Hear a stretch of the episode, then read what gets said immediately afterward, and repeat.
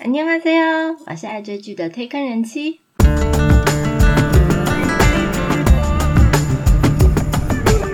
欢迎大家来听我说句话，跟着我一起掉入无止境的追剧人生吧。Hello，我是推坑人妻。继我们上周轻松小品月刊家的推荐之后，又一部让人本来不期待却意外的让人惊艳的韩剧。 来魔女食堂吧，这部真的很好看。有人说觉得这部像是暗黑版的德鲁纳酒店，但我个人觉得题材和剧情主轴是不太一样的，反而比较像是韩版的第八号当铺。天哪，根本就是透露我的年龄。第八号当铺当年可是在台湾非常红的呢。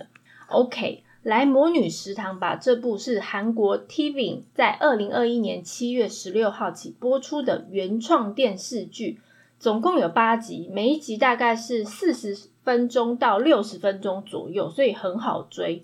这是由《恩珠的房间》Memories 的苏在贤导演和《那个男人的记忆法》李秀贤导演，再加上《受到诅咒的浪漫》李英淑编剧和徐任编剧。双导双边模式合作打造，故事是改编自第三届教保文库故事征集展大奖的获奖作品，具尚熙作家的同名长篇小说。这是以魔女食堂作为一个背景，当人们走到一个死胡同或面临选择的时候，他可以遇到一个能够实现愿望且获得重生的魔女。在魔女开设的食堂里面所供应的料理，能够帮人完成心愿，但吃下去必须要付出相对应的代价的奇幻故事。那其中客人可能也会包括被爱的人背叛啊，或是被校园霸凌的学生啊，要不然就是被高利贷讨债的人等等。那这个小说的创作理念呢，围绕着有得必有失。生活就是不断的去选择所交织而成的，因为作者希望小说能够带给读者重新振作的力量。所以，如果你在人生低潮的时候，不如放松一下自己，来追追这部《来魔女食堂》吧。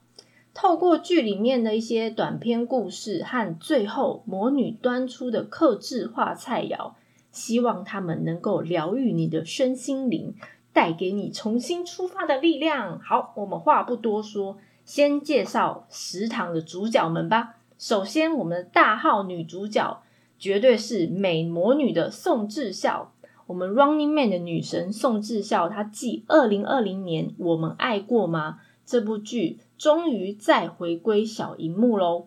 不晓得大家知不知道，宋智孝这个名字其实是艺名，她的本名叫千秀妍。那因为千秀妍这三个字的韩文发音很复杂，也不好记，所以他自己就决定要使用艺名。那因为他在刚入行的时候啊，《蓝色生死恋》大红，所以他就觉得如果把姓改成这部剧里面的主角宋承宪或宋慧乔的姓氏，姓宋的话，就会很容易爆红。然后他又再去找一些发音比较容易的单字的名字。然后大家都会觉得鸡肉鸡肉比较容易叫，所以他就取了宋智孝这个名字，超妙的，我觉得好可爱啊！之前他为了宣传这部新戏，于是他就决定当的他 Running Man 好哥们金中国 YouTube 频道里面的第一位嘉宾，但没想到却因为他前一天宿醉睡过头，迟到两个小时，这个新闻就是上片所有台湾的娱乐版。而且直接顶着素颜，然后感觉像穿居家服一样去入境，真的是非常有点像大神。我不得不说，那迟到两个多小时又素颜的宋智孝呢，一直在镜头面前鞠躬道歉。我觉得他超可爱，因为他很无奈的说，昨天实在是太孤单了，所以喝了一点酒。这句话呢，一讲出口啊，本来就是在旁边没有什么发言的金钟国都忍不住笑出来。我觉得果然是很不做作的天然美女宋智孝。不过呢，我之前不是很喜欢她，原因是因为她在《攻我的野蛮王妃》里面硬是要抢走我的信君，所以我对她有点不好的印象，因为我太入戏了。那这一次她在新作品《来魔女食堂吧》里面呢？化身气场非常强大的暗黑魔女，叫赵西罗。她是现任的魔女食堂经营者兼主厨，她的厨艺非常的精湛。那在二十岁的时候呢，遭遇人生的一个试炼，进而变成了一个魔女，应该这么说。那开创了这个魔女食堂，个性高傲冷酷，但是有着美艳的外表。他做的一些魔法料理能够实现你的心愿，但吃的人却要付出相对的代价。他做这些究竟又是为了什么呢？再来，小号女主角是号称隐藏版男神收割机的南智炫，童星出身的他出道大概已经快十七年了。二零一三年，他凭着动作片《怀疑吞噬怪物的孩子》这部电影。获得第三十四届韩国电影青龙奖新人女演员的提名。她也演过非常多人气的韩剧，包括《奇怪的搭档》《百日的郎君》等等话题韩剧。南智炫这次在剧里面饰演一个二十多岁过着正常生活的一个平凡女性，她叫郑珍。那原本她其实在一间普通公司上班，但是经历过性骚扰，结果自己却被辞退。还有被男友分手以后，现在跟妈妈一起经营了一个食堂，就是小吃店。但是他们却被自己最亲近、最信任的阿姨给诈骗了，真的是太可怜。那某一天呢，一个自称魔女的女人出现在郑珍的面前，看着妈妈受苦的郑珍呢，决定签下复仇契约，她成为魔女食堂的助手。严格说起来，应该是共同经营人。不过，郑珍似乎有特殊的能力，可以看到魔女料理里面的一个蹊跷。究竟她真实的身份是什么？有什么秘密和故事在她身上呢？接下来，我们的小鲜肉超可口的男主角蔡宗贤，最近因为无法抗拒的他里面，他演一个鲜肉学弟，那人气也暴涨，所以也受到一些瞩目。其实他之前参与过非常多网络的电视剧，那以演员的身份出道。那今年初，他凭着话题韩剧《西西弗斯的神话》成为备受瞩目的新星。这一次，他在剧里面饰演一个准备考体育大学的一个体育生，叫李吉勇。他其实是短跑比赛的最有力的冠军人选。但是呢，之前在比赛的时候，因为受伤的关系，所以他必须放弃田径。那他为了实现呃过世母亲的心愿，就是考上大学，所以他转学。那转学以后呢，发现他自己的好朋友在那个学校里面遭受到校校园霸凌，但是他却无能为力。因缘际会下，吉勇他进入了魔女食堂，成为第一个顾客。单纯善良的他呢，受到魔女赵西罗的青睐，进而担任了攻读生。除了三位男女主角之外，另外还特地找来近日话题性非常高的演技派演员来特别客串，像是在《Voice 四》里面的大魔王李奎炯，他在第一集里面就是饰演魔女食堂在整部戏的第一位顾客，还有。在《机智医生生活》里面演一个名恋着妇产科教授硕亨，然后让大家留下深刻印象的安恩珍，她这次在剧里面就饰演她的本业一个音乐剧的女演员，唱歌非常的好听。那么来魔女食堂吧，其实就是呃德鲁纳酒店加双甲路边摊，再加上八号当铺的一个综合版。因为魔女食堂里面呢，都会有一个又帅又美的霸气老板，像是德鲁纳酒店的张满月，或者是双甲路边摊的月柱，或者是第八号当铺里面的韩诺。但我们魔女食堂里面的赵西罗呢，也是不遑多让，气场之强大的。那这间食堂的营业时间其实是从傍晚到日出，那菜单就是根据委托的内容而有所不同。价格是贵到没有人吃得起，但保证能帮你实现所有的愿望。毕竟世界上没有白吃的午餐。如果客人想要完成的愿望，就必须细嚼慢咽把它吃完。而且呢，在边吃的时候，必须边想着愿望。这部戏的每一集其实都是用食物当名称的副标。像是第一集复仇的血色牛排，或者是后面几集与记忆一起被淡忘的艾草松糕等等，它带出每一集的主轴。来魔女食堂把这个剧情呢，其实蛮快速紧凑，而且不会去拖戏，奇幻中带一点点惊悚的氛围，也营造的十分成功。再加上啊，主角们还有配角们的精湛演技，让人一看就陷入其中了。我就是其中之一，没错。原本呢，我其实真的是因为要杀时间，因为在家工作的时间，我通常都会放一部韩剧来听听，然后边工作。那加上我对这些演员其实没有太多的喜爱，但想不到这部戏它的题材啊，它的氛围真的就把我给拉进这部戏里面，就叼住了。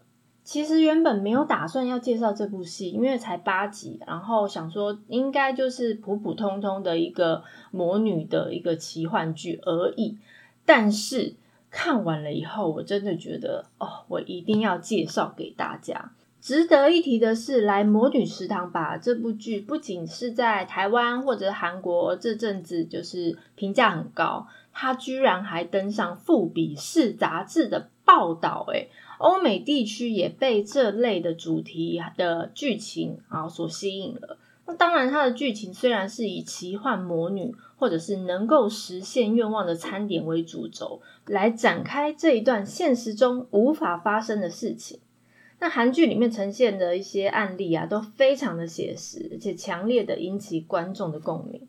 例如遇到一些渣男，而且那些渣男渣的彻底啊，不然就是在校园里遇到霸凌，然后跟老师反映，结果那个霸凌的人就是什么校长的谁谁谁之类的。好，接下来呢，人气把戏里面呢几个心愿案件整理，要分享给大家。下面呢就是地雷内容了，如果还没有看过，但又想追。但是怕暴雷的朋友，你就先听到这里就好了。那如果没有不怕暴雷的朋友，就可以继续听下去我的分享喽。首先是我们的开胃菜前岛料理。一名两个孩子的爸爸，他生意失败，而且还听信他人，就把全部的财产拿去投资，结果整个被骗上当。那连房子的保证金都投资进去了。那眼看呢，他的他跟他的小孩都要露宿街头。那他的心愿就是。中乐透头奖啊！天哪，我也好想中。魔女呢，就端出一个美食，她用人类的欲望制成的鹅肝松饼。那魔女对着他说：“我喜欢你的眼神。”那这位爸爸其实不以为意，就开心的吃完鹅肝松饼以后，就回到家，果然中了乐透头奖。但是没有想到，他死性不改，他把这些钱又拿去赌钱。而他实现愿望的代价就是失去他的双眼，因为魔女喜欢他的眼神，所以把他眼睛给拿走啦。第二个复仇的血色牛排，刚刚提到我们的小号女主角郑珍啊，她被公司裁员以后，妈妈揪她一起开餐厅，结果他们因为没有看清楚合约的内容，以为对方的餐厅是要出售。所以她看起来好像是买下餐厅的经营权，员工也留给他们哦。但事实上，原来的老板就是他们很信任的一个阿姨，却在他们的正对面开了一家新的店，而且还把原本的厨师员工都挖角过去。这种案例好像也是蛮多的感觉。那郑珍呢气不过，所以他就跟魔女许愿，他的愿望就是复仇。魔女就为他端上魔法的料理，是复仇的血色牛排。那郑珍在吃完料理以后呢，他想要报复的那个阿姨啊，在那天晚上就因为突发的心脏病死了。但是郑珍这个角色其实是非常善良，他觉得他不是这个本意，他只是想要复仇，可能心里想说，可能只是呃他开的新店倒了之类的，他也不知道愿望实现居然是那个人突然死了。那他的代价呢，就是在魔女餐厅里面打工。第二集的抚慰心灵的番茄浓汤，我们小鲜肉男主角高中生李吉勇，他是一个运动选手，但他没有想到转学后到了新的学校，他遇见之前一起运动的朋友，不过，对方在这个学校里面却是被霸凌的对象，而且被霸凌的非常凄惨，常常被揍得鼻青脸肿，还要被逼吃厨余，故意不让他去厕所吐。唉，可怜。那见义勇为的吉勇呢，也开始被卷入其中。那些霸凌者呢，之后啊，还挑拨两个人的友情。那吉勇呢，也去了魔女食堂，决定许愿。不过他的愿望呢，却是希望可以待在正真的身边。这个愿望让魔女很意外，而我也是非常意外。那端给他的食物叫做抚慰心灵的番茄浓汤。隔一天呢，吉勇也成为魔女食堂的打工生了。第三集献给青春的清炖嫩鸡。一个长期没有办法应征到工作的青年，那过去他其实为了赚学费，所以他没有多的钱，还有时间去学习一些语言啦，累积自己的资历，而且他还有将近台币百万的学贷要还，还没有出社会，人生就已经负债，连自己的生活费还有考试院的租金都没有办法承担，加上妈妈的手术费，所以让他非常的愤世嫉俗。他许下的愿望就是能够到好的公司就业，所以吃下的魔法料理是献给青春的清炖嫩鸡。那本来呢，魔女呢想要收他一个手臂当代价，但是他被郑真给劝说，改成两只手指头。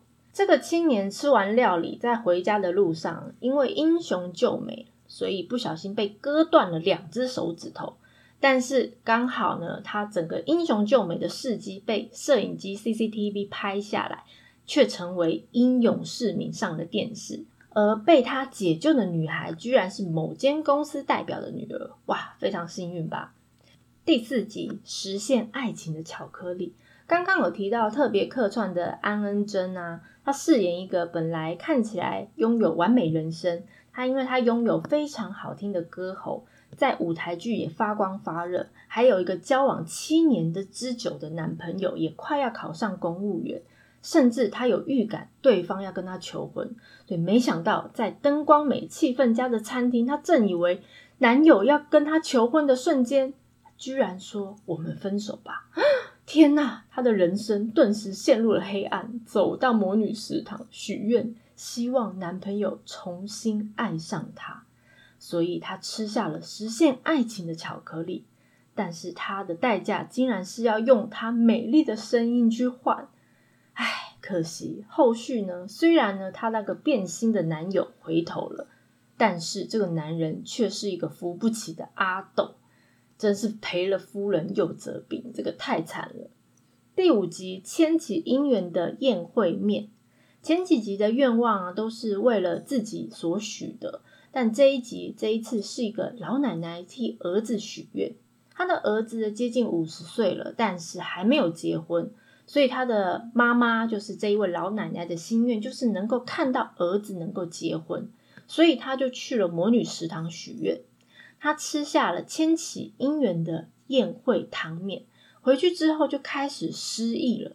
这个儿子发现母亲患了老年痴呆症，所以刚开始呢无法接受这个事实的儿子，还把他的老母，就是这位老奶奶送到疗养院去。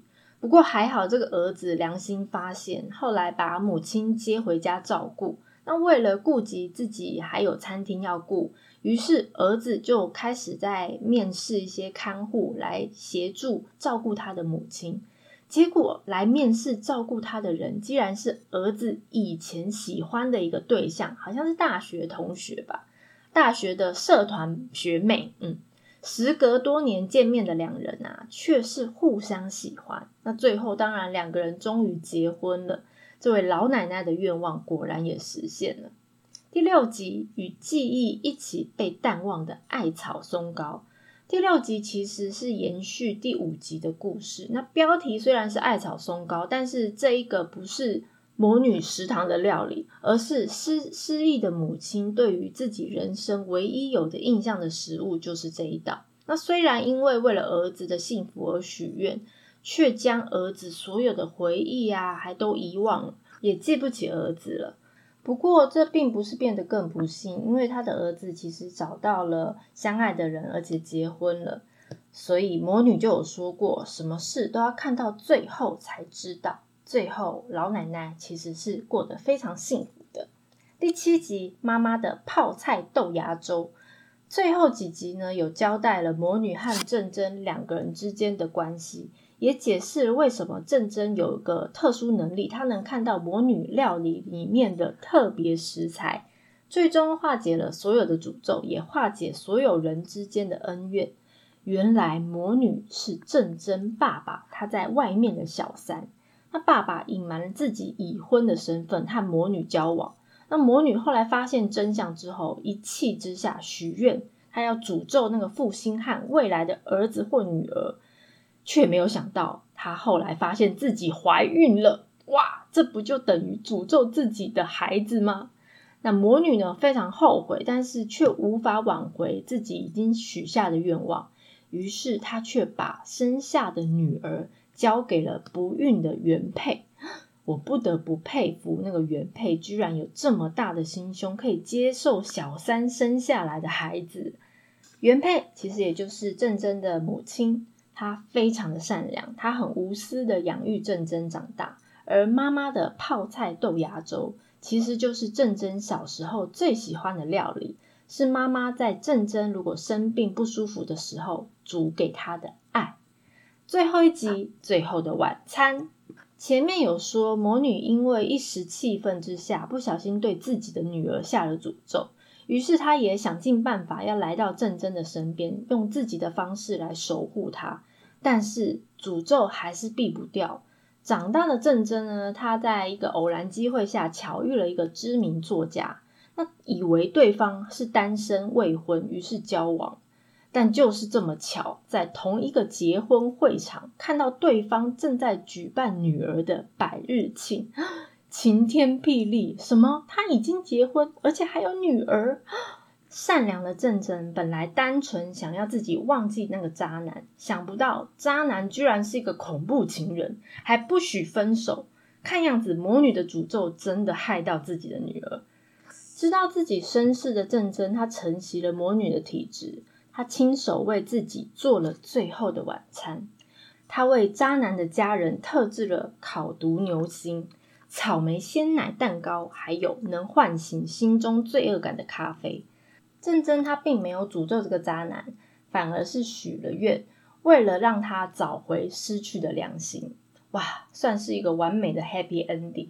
来魔女食堂吧这部剧呢，不同于一般有十六集的韩剧，因为只有短短八集。所以你可以想象，它每一集其实都是充满精华的，而且节奏也抓得很准，不需要担心很缓慢的剧情或者是拖戏的状况。例如一场戏可以演到半集之类的。那不习惯长期追剧，或者是喜欢一口气把整部剧都追完的朋友呢，短短的八集，我相信一个周末你就可以直接追完了。好，今天就介绍到这里哦。如果大家对于介绍的内容有什么想法，或想要了解哪部韩剧，都欢迎大家来告诉我哦。片尾曲是来魔女食堂把 OST 第一集由 Cia 演唱的 Holding On。我是推更人妻，一起掉入无止境的追剧人生吧，下次见喽。This crazy love,